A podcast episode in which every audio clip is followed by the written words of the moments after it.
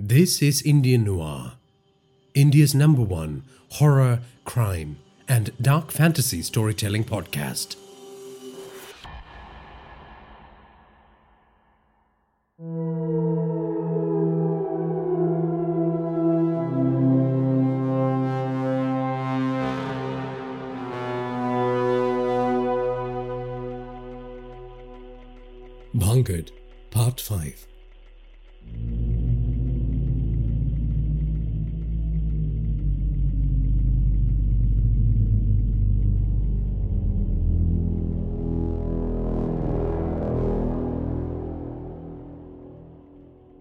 There were flashes of consciousness as Tarak lay in the back seat of the auto rickshaw, journeying to God knows where. For a while he thought his head was propped on Raju's lap, but flashes of illumination from street lamps revealed a pallid mask where the young man's enthusiastic face should have been. The scream lay suppressed in his throat. He blacked out again. Another flash of wakefulness. This time the driver, who was previously mute and shrouded in the shadows, turned round to reveal his visage. He too bore the pallid mask, and he spoke. The most precious and holy of duties. Tarak fell unconscious again. He had visions of Vipul's hellish form. His body covered in gore, bloody signs carved into his flesh, and then the final glimpse of his son, dead on a bed of sharp rocks. One of the jagged peaks had thrust into the back of his head, and it rose up from inside Vipul's mouth like a mountain birthed from his innards. Vipul, Vipul beta!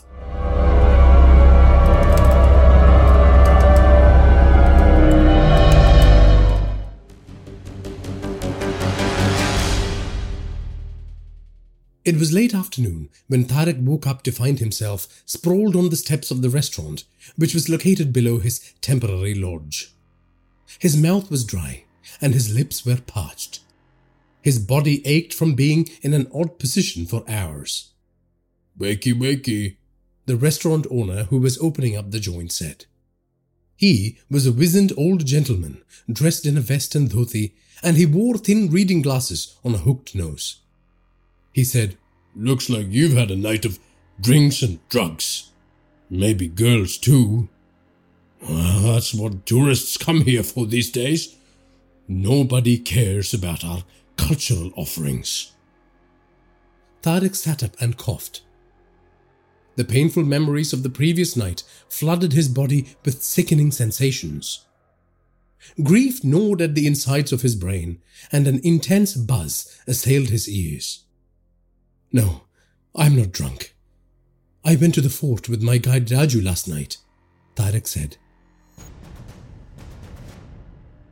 The restaurant owner froze. You went to Bhangarh at night? Yes, I did, to look for my son, and I saw, Tarak began saying. You will not speak one more word about what you saw. You fool! The man said. But I, Tarak protested. It follows you. That place. You're cursed forever now. The old man said. My guide Raju, he should be able to, Tarak said. I know all the guides in this town. There is no one named Raju operating tours to Bhangarh. None of the guides here would dare to take people there at night, the old man said but something in his voice told Tarak he was not being truthful. My son's body is still there, Tarak said, scrambling up to his feet, realizing there was no point talking to the old man. I am going to the police to recover my son's body and to get some handcuffs on that cowardly tour guide who abandoned me, Tarak said angrily. The station is on the main street, twenty minutes from here, the old man said, pointing to the east. Tarak climbed the stairs to his room gingerly to collect his belongings. He could feel the old man's eyes bore into the back of his head. Do what you have to do and get out of here as quickly as you can. We don't want you spreading the curse around our town, he heard the old man say.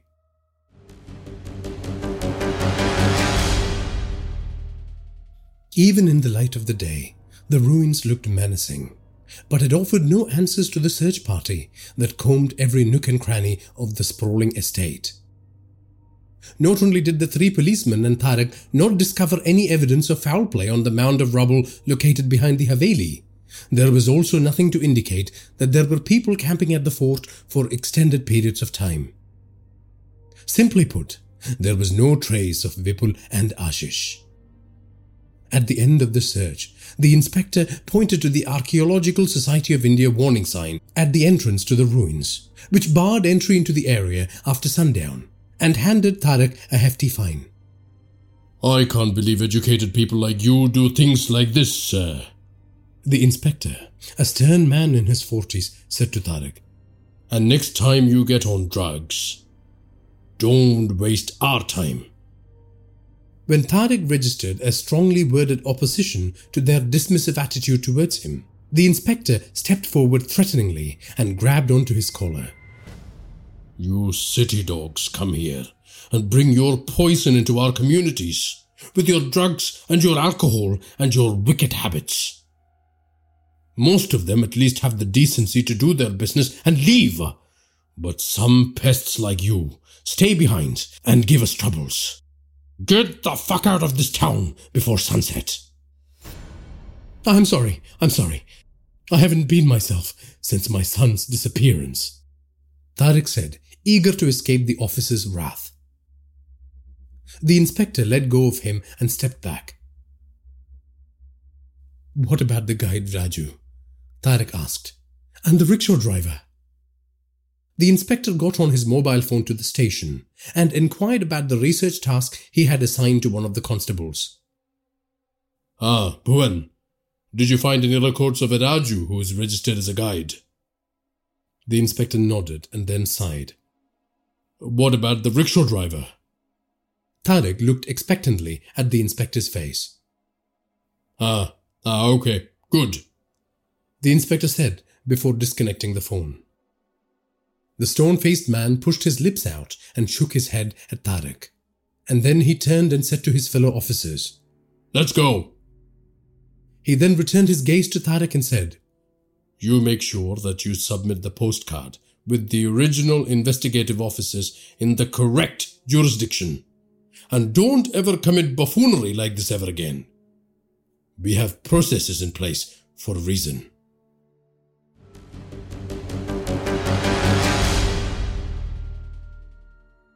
They dropped Tarak off at the bus station in the police jeep, which earned him distrustful stares from the locals.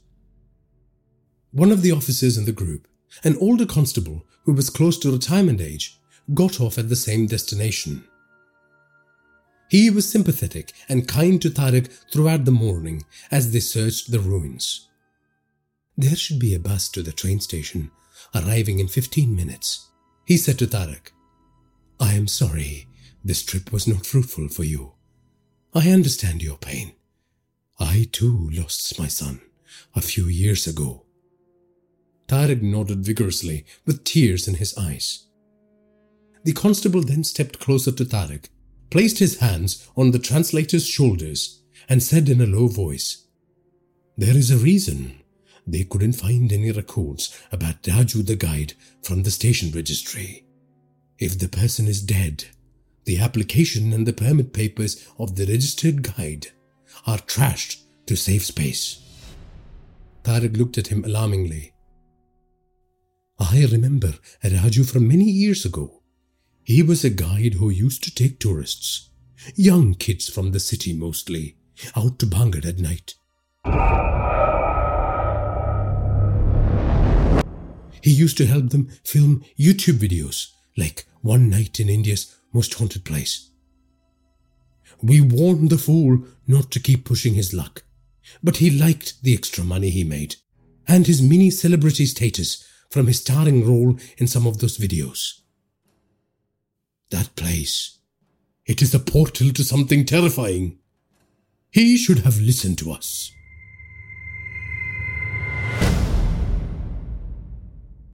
The sensations and the terrifying experiences from his night at the ruins came rushing back to Tarak. He felt unsteady on his legs. He tasted acrid bile on his tongue. The constable continued. They found Raju's body in one of the temple pools. The Punjabi boy who came to film the video for his channel was found a few kilometers away in his destroyed car. He crashed into a tree while speeding. I got the impression he was fleeing something. I will never forget the look on the face of that mangled corpse. Tarak leaned against a lamppost, struggling to cope with the shock of what he was hearing. Leave, son, while you still can, and for the love of God, never return to that place, the constable said.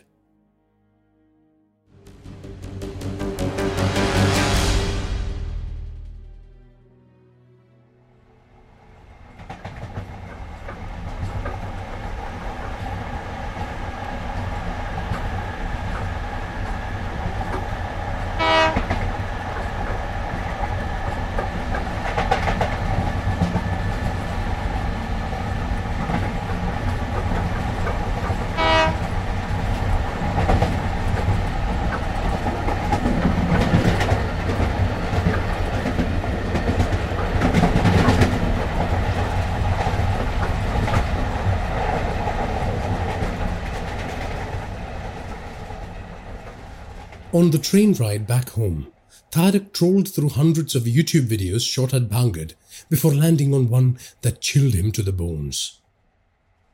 It was shot at night on a DSLR with a video light attachment. And there was no doubt that the thin man smiling in several of the night sequences was the same person who had guided him through the ruins. He checked the date. It was uploaded Four years ago. His head reeled. Raju's final words rang in his ears. It is wet, sir. I feel cold. Was he going mad? Were the things that he had experienced at Bhangarh the broken reflections of a shattered mind? Or was it all true? Tarak searched Google for testimonies from people who may have had similar experiences. He found several forums referring to horrifying experiences endured by people who were unfortunate enough to encounter a manifestation referred to as the King in Yellow. There were journal articles on a mysterious play about the terrifying entity which was set to cause its reader to descend into madness and tragedy. Didn't his friend Kalki send him a similar play? He couldn't remember the details of what he had read in those pages anymore. He continued scanning the search results. There were paintings victims made of the visions they had of a city on the hill named Carcosa.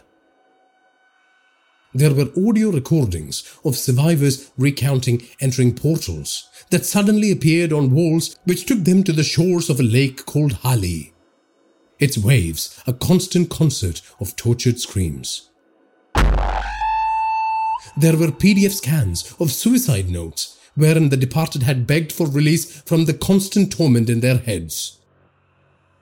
Images of black stars and dark skies the sickening glow of the planet Hyades. Tarak let out a deep and defeated sigh. He placed the phone back into his pocket and leaned his head against the window. Outside, the world passed by in a blur. The metallic sounds of the train and its horn provided him comfort and assurance that he was in the real world not the phantasmagoric mind trips offered up by the evil fort complex. Tarak was exhausted. It felt like his body and mind were broken. Where are you, Vipul? Tarak muttered before drifting off into a dreamless sleep. He was only a few hours from home. He couldn't wait to walk in through the front door. Maybe, finally, peace and rest and sanity would be afforded to his shattered soul. He was so wrong. So wrong.